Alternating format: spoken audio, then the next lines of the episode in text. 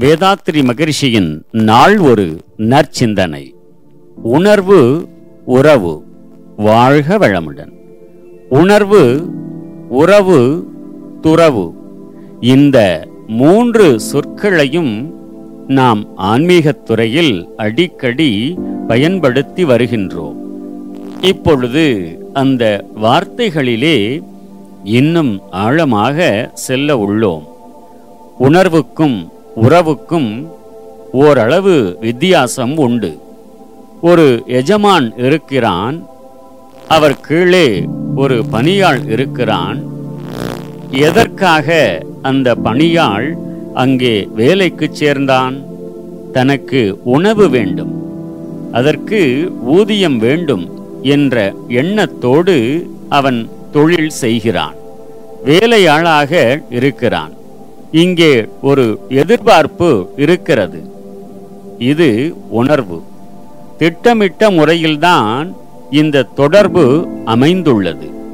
எனவேதான் உணர்வு என்ற எல்லைக்குள் அதனை வைக்கிறோம். உறவு என்பது அத்தகையதன்று.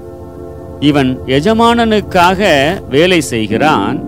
வேலையாளுடைய பணிகளையெல்லாம் அவற்றின் பயன்களையெல்லாம் அந்த எஜமானன் அனுபவிக்கிறான்.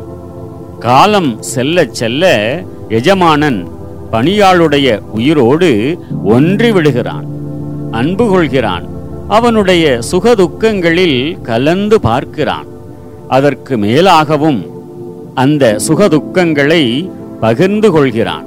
இந்த இடத்திலேதான் உறவு என்பதாக அமைகிறது. அப்படி பகிர்ந்து கொள்ளக்கூடிய உறவு எஜமானனிடம் ஏற்பட்ட பிறகு ஆரம்பத்தில் உணர்வு மட்டும் இருந்த அந்த பணியாளிடம் என்ன ஏற்படும் என்றால் அவனுக்கும் அதே உறவு ஏற்படும்.